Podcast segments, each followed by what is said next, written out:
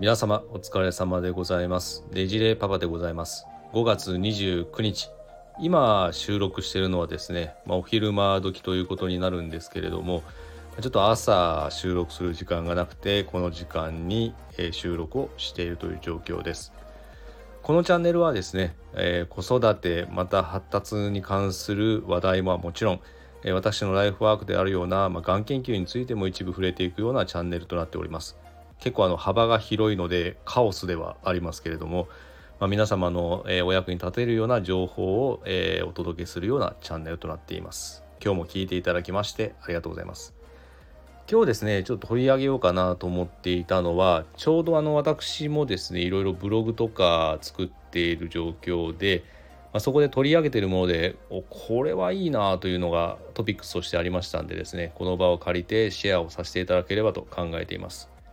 それは何かというとあの子育ての際にいろいろ皆さんももうマストバイもうこれは買わなきゃいけないっていったようなアイテムいろいろ巡り合ってるかとは思いますけれどももう海外の中でもですねかなり人気度が高い、えー、製品が、まあ、ベビーグッズまさ、あ、子育てグッズといったものが出ておりましてあの日本でもですね一部発売されているものはあるんですけれどもまだまだちょっと知名度が低いけれどもすごく有用じゃないかというようなものを2つほど、まあ、簡単にご紹介できればなと思っています。これ私もですねそのうちの一つはあの子供にですね使っているんですけども非常に良いという実感もありますのでそれを交えてご紹介ができればと思っております。まあ、ぜ最後まで聞いていただければありがたいなと思います。1つ目はですねその私が使っているといったようなものなんですけれどもそれは何かというと、えー、英語学習のフラッシュカードになります。これはあのアメリカの方で主に販売されているフラッシュカードとなっていまして、まあ、どういうものかというとですね、まあ、英単語と実際のその動作を示す絵柄といったものが表と裏でついておりましてで表の方にはですねそのまあ、実際のその言葉を示す、えー、動作のようなものが絵柄で分かりやすく示されていて裏側には、まあ、その単語と、文章といったものが並んでいるというものになります。でこれ対象年齢がですね6歳以上というふうになっているんですけれどもこれあの3歳ぐらいの時に私たちの子供にちょっと使ってみたところですね私の子供に使ってみたところすごいなんか興味を示してまあ、言葉そのものは単語そのものは理解は追いついていなくてもあこの動作の時にこういうような言葉なんだっていうのが大体感覚的に分かっているようですんでひょっとするとですねこれあの、まあ、早期の、まあ、英語学習、まあ、そんなに負荷を子供にかけない程度のものであるということで非常に重宝するんじゃないかなと思っています。でよくよく調べているとですねこれあの英語学習のスクールなどでも使われているようなカードのようでしてやっぱりその一連の動作と、えー、単語といったものをリンクして覚えさせることができる。またその行動を取りながら、えー、正しい発音を単語の発音を、えー、身につけさせるっていうところで記憶にも残りやすいっていうのがあるんでですね。すごいこれはまあ単純なんですけど画期的なアイテムなんじゃないかなと思ったりはしています。まあ、概要欄の方にですねそのリンクの方も貼らせていただきますのでまた見ていただければと思いますがこれでですね、まああのまあ、ちっちゃい子供ならではにカルタみたカルタみたいな感覚でですねちょっとこれやってみたいな感じでこう持ってきて、まあ、私が読みながら子供はそれを見てキャッキャキャッキャ喜ぶといったような、まあ、そういうもので繰り広げることができますのでこれはあの非常に効果的だなと思いましたんで一つご紹介しました。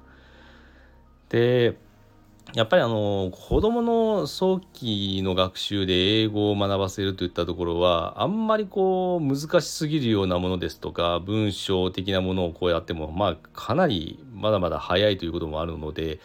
やっぱりこういうふうな絵柄を見てどういう言葉とリンクをするのが程度のところから始めてやるのが非常に良いかなと思っておりますし今英語学習も小学校のうちから触れると聞いていますので特に就学期ですね。小学校12年の時でも、まあ、単語を簡単に覚えていく。そして記憶に定着させていくといった意味では、まあ、有用な補助ツールにもなり得るかなと個人的には思っています。これはあの、まあ、Amazon とかのレビューでも出ていますがかなりレビューの評価も高くてえー、4.5ほどかな。でレビューも非常によいいものがついていますんでまあこれは良いかなと思ったのでご紹介しました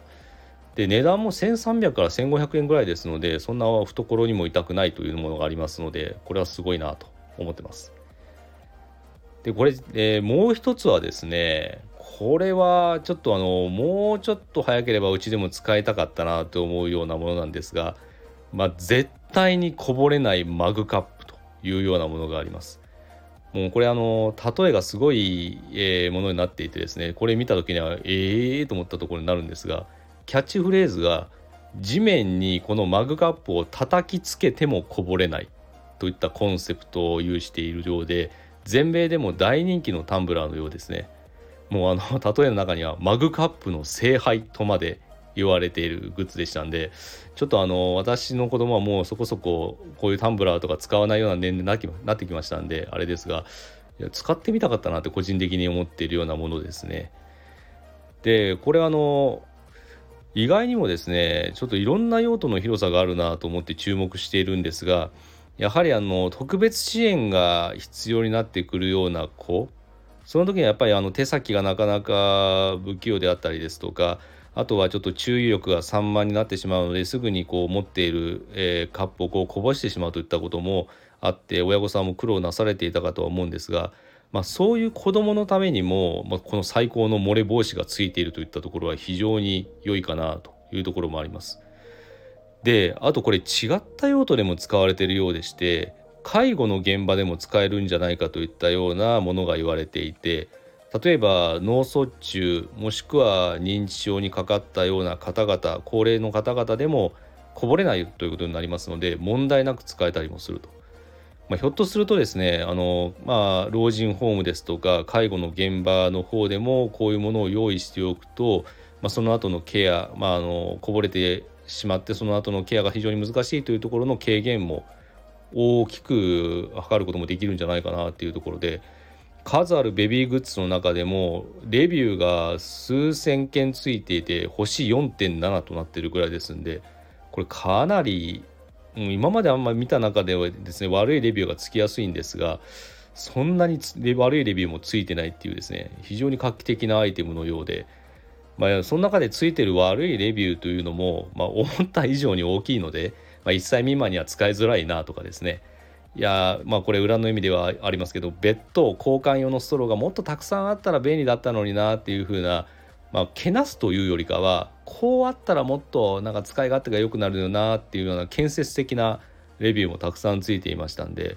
まあ、これはこれで、うん、それはそれで悪いレビューというよりかはあのこのアイテムの有用性があるからこそ言っているようなレビューにもなっているのかなと思ったりはしています。まあこれあの代表的なものを2つ取り入れてますがやっぱ意外にもですね海外の方はあれだけの人口がいてでそれで手の込んだいろいろなアイデアといったものが生まれやすいような土壌でもありますのでまだまだ日本ではお目見えしていないような育児グッズですとか、まあ、介護ツールですとかそういうものもやっぱりあったりするんだろうなと思ってちょっと私も興味深く見ている状況でもあります。まあ、今回ですね、あのまあ、英語教育の一環でのフラッシュカードというところとあとは絶対にこぼれないマグカップの聖杯とも言われるような、まあ、あのタンブラー式のマグカップについてご紹介しました。これはあのひょっとするとですね、あのまあ、ちょっと英語のフラッシュカードはまだ早いかもしれないですが絶対こぼれないマグカップの方はひょっとするとあの出産祝いですとかそういうところに重宝されるんじゃないかなと思ってます。ちょっと私がチェックしてないだけでいろんな量販店とかそういうところでもこういうグッズは置かれるようになっているのかもしれないですが、まあ、今のところ私があの子育てしてた時にはこういうマグカップには出会えてなかったので、まあ、まだまだちょっと認知度は低いのかなと思ってますので、まあ、結構穴場かもしれないと。で出産祝いの際あの他のがいろいろもらってる方々と重複するんじゃないかなというのを我々親側の立場として